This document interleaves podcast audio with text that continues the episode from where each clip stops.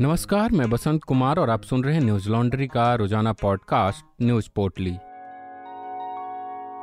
आज है तेरह जुलाई, दिन बुधवार। बुधवार को सुप्रीम कोर्ट ने कई राज्यों में बुलडोजर से जारी तोड़फोड़ अभियान के खिलाफ अंतरिम निर्देश देने से इनकार कर दिया। कोर्ट ने कहा कि वह अधिकारियों को कार्रवाई करने से रोकने के लिए आदेश पारित नहीं कर सकता है। यह सुनवाई जमियत उलेमा हिंद की ओर से दाखिल की गई, याचिका पर हुई। इस याचिका में यूपी के अधिकारियों के लिए यह सुनिश्चित करने की मांग उठाई गई थी कि प्रदेश में सही प्रक्रिया का पालन किए बगैर संपत्तियों को न तोड़ा जाए। पीटीआई की खबर के मुताबिक न्यायमूर्ति बी आर गवई और न्यायमूर्ति पी एस नरसिम्हा की पीठ ने सभी पक्षों से मामले से जुड़ी दलीलों को पूरा करने के लिए कहा है। पीठ ने कहा, कानून का पालन करना होगा, इसे लेकर कोई विवाद नहीं है, किंतु क्या हम एक ऐसा सर्वव्यापी आदेश पारित कर सकते हैं? ऐसा सर्वव्यापी आदेश पारित करने से क्या हम अधिकारियों को उल्लंघनकर्ताओं के खिलाफ कार्रवाई करने से नहीं रोकेंगे? जमियत उलेमा हिंद की ओर से वरिष्ठ वकील दुष्यंत दवे ने जिरह की। नवभारत टाइम्स की खबर के मुताबिक सुनवाई के दौरान दवे ने कहा कि चुन चुनकर एक समुदाय मुसलमानों के खिलाफ कार्रवाई हुई। इस पर जवाब देते हुए सॉलिसिटर जनरल तुषार मेहता ने दावा किया कि यहाँ मामले में कोई और समुदाय नहीं है। यहाँ सिर्फ़ और सिर्फ़ भारतीय समुदाय है। इस पर दवे ने उन्हें घेरते हुए कहा, सैनिक फार्म तो पूरा अवैध है, लेकिन उसे किसी ने नहीं छुआ। वह क्यों अछूता रह गया?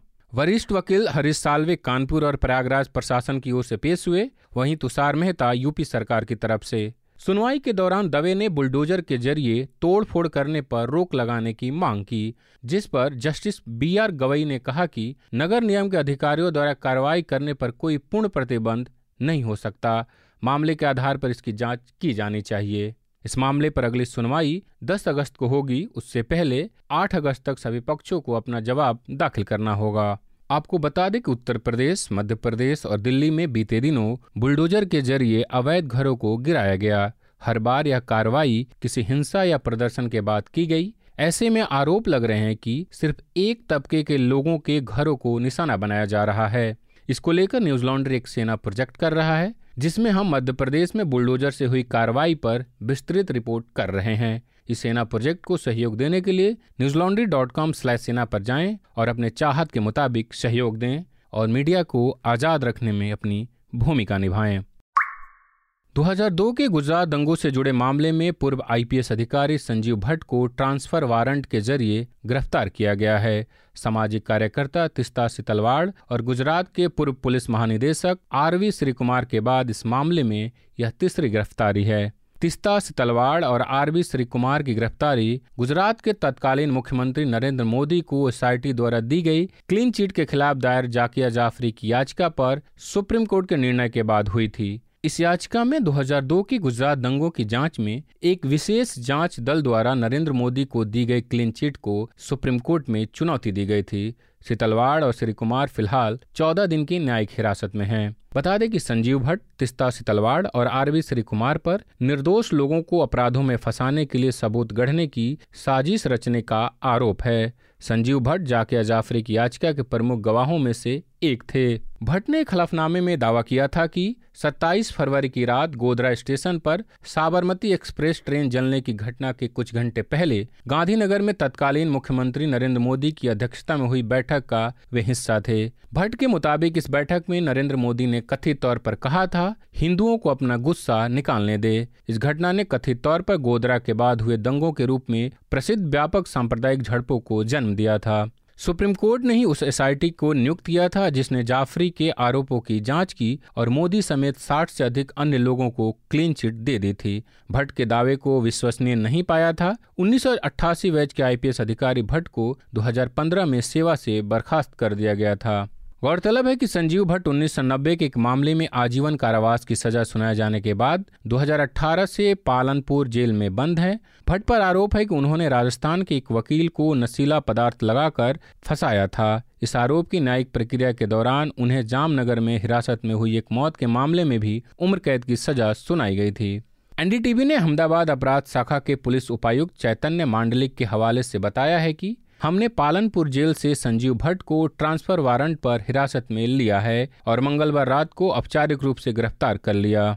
मांडलिक राज्य द्वारा गठित विशेष जाँच दल के सदस्यों में से एक है। इस जाँच दल का गठन 2002 के गोदरा कांड के बाद हुए दंगों से संबंधित अलग अलग मामलों में संजीव भट्ट, श्री कुमार और सीतलवाड़ पर लगे सबूत गढ़ने के आरोपों में उनकी भूमिकाओं की जाँच के लिए किया गया है। इन तीनों के खिलाफ क्राइम ब्रांच में धारा चार सौ अड़सठ, धोखाधड़ी के उद्देश्य से जालसाजी, चार सौ इकहत्तर, जालसाजी, एक सौ चौरानवे पूंजीगत अपराध की सजा हासिल करने के इरादे से झूठे सबूत देना या गढ़ना और धारा दो से ग्यारह सहित कई धाराओं के तहत एफआईआर दर्ज की गई है।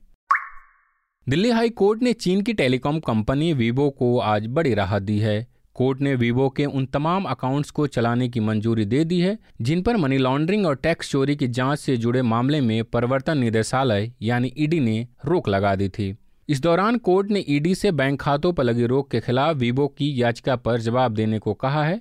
इसके लिए ईडी को एक सप्ताह का समय दिया गया है। हाई कोर्ट ने यह फैसला वीवो कंपनी की ओर से दायर याचिका पर सुनवाई करते हुए सुनाया है।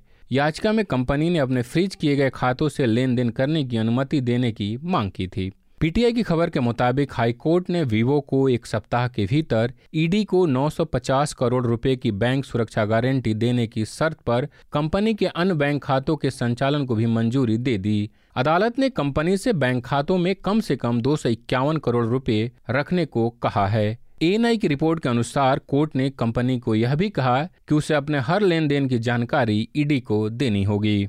इस मामले में अब अगली सुनवाई 28 जुलाई को होगी। बता दें कि ईडी ने 5 जुलाई को वीवो और उससे जुड़ी कंपनियों पर छापेमारी की थी। इस दौरान दिल्ली, उत्तर प्रदेश, मेघालय और महाराष्ट्र समेत देश के अलग अलग राज्यों में छापेमारी की गई थी। यह छापेमारी धन शोधन रोकथाम कानून पीएमएलए के तहत की गई थी। देश के कई राज्य भारी बारिश के चलते बाढ़ के चपेट में आ गए हैं। खासकर गुजरात और महाराष्ट्र में बाढ़ से बुरा हाल है। दोनों राज्यों से बड़ी संख्या में जान माल के नुकसान की खबर है। मीडिया रिपोर्ट्स के मुताबिक, महाराष्ट्र में मरने वालों की संख्या नवासी हो गई है। वहीं गुजरात में यह संख्या तिरासी है। आज तक की रिपोर्ट के मुताबिक, महाराष्ट्र में पिछले 24 घंटों में पाँच और लोगों की जान चली गई। वहीं गुजरात में पिछले 24 घंटों में 14 लोगों की मौत हुई है। आज तक ने अपनी खबर में बताया है कि गुजरात में इकतीस हज़ार लोगों को सुरक्षित स्थानों पर ले जाया गया है। एक सौ एक कच्चे मकानों को भी नुकसान पहुँचा है। जूनागढ़, गिर, सोमनाथ, बलसाड़ और डांग जिलों में रेड अलर्ट जारी किया गया है। राज्य के आपदा प्रबंधन मंत्री राजेंद्र त्रिवेदी ने पत्रकारों को बताया कि बारिश से हुए नुकसान के कारण कच्छ, नौसारी और डांग जिलों में तीन राष्ट्रीय राजमार्ग बंद है। उन्होंने बताया कि बारिश की वजह से इक्यावन प्रादेशिक राजमार्ग और 40 से अधिक पंचायत मार्ग भी क्षतिग्रस्त हुए हैं। त्रिवेदी ने बताया कि बाढ़ प्रभावित इलाकों से कुल इकतीस हज़ार पैंतीस लोगों को निकाला गया है। इनमें से इक्कीस हज़ार लोग अब अपने अपने जिलों के आश्रय गृहों में हैं और नौ हज़ार नौ सौ इकतालीस लोग अपने घर लौट गए हैं। उन्होंने बताया कि विभिन्न जिलों में निचले इलाकों में पानी भरने के बाद फंसे कुल पाँच सौ पचहत्तर लोगों को इन जगहों से निकाला गया। नवभारत टाइम्स की रिपोर्ट के मुताबिक स्टेट इमरजेंसी ऑपरेशन सेंटर के अनुसार बुधवार को सुबह छह बजे से दस बजे के बीच चार घंटों में जूनागढ़, गिर, सोमनाथ, डांग और अमरेली जिलों में सैंतालीस मिमी से अट्ठासी मिमी के बीच बारिश हुई है। भारतीय मौसम विभाग ने दक्षिणी गुजरात और सौराष्ट्र के जिलों के लिए भी भारी बारिश का पूर्वानुमान लगाते हुए रेड अलर्ट जारी किया है। वहीं महाराष्ट्र में भी हालात दिन ब दिन खराब हो रहे हैं। महाराष्ट्र के नए मुख्यमंत्री एकनाथ शिंदे ने बताया कि उन्होंने जिलाधिकारियों को आपातकालीन सेवाओं को अलर्ट पर रखने का निर्देश दिया है, ताकि यह सुनिश्चित किया जा सके कि कोई अप्रिय घटना न हो और प्रभावित लोगों तक सहायता समय पर पहुँचे। वहीं अमर उजाला ने असम राज्य आपदा प्रबंधन प्राधिकरण की दैनिक बाढ़ रिपोर्ट के हवाले से बताया है कि असम में अभी कोई नदी खतरे के निशान से ऊपर नहीं बह रही है और दिन के दौरान डूबने की कोई घटना नहीं हुई है। इस साल असम में बाढ़ और लैंडस्लाइड से अभी तक एक सौ बानबे लोगों की मौत हुई है। उत्तराखंड और हिमाचल प्रदेश में भी लगातार हो रही बारिश के बाद रेड अलर्ट जारी कर दिया गया है। श्रीलंका में बढ़ते विरोध को देखते हुए राष्ट्रपति गोडबाया राजपक्षे बिना इस्तीफा दिए भागकर मालदीव चले गए। इसके बाद श्रीलंका के प्रधानमंत्री रानिल विक्रम सिंघे को देश का कार्यवाहक राष्ट्रपति बनाया गया है। श्रीलंका के प्रधानमंत्री कार्यालय ने राजपक्षे को देश छोड़कर जाने की पुष्टि की है। राष्ट्रपति के भाग जाने की खबर मिलते ही पहले से जारी प्रदर्शन और उग्र हो गया।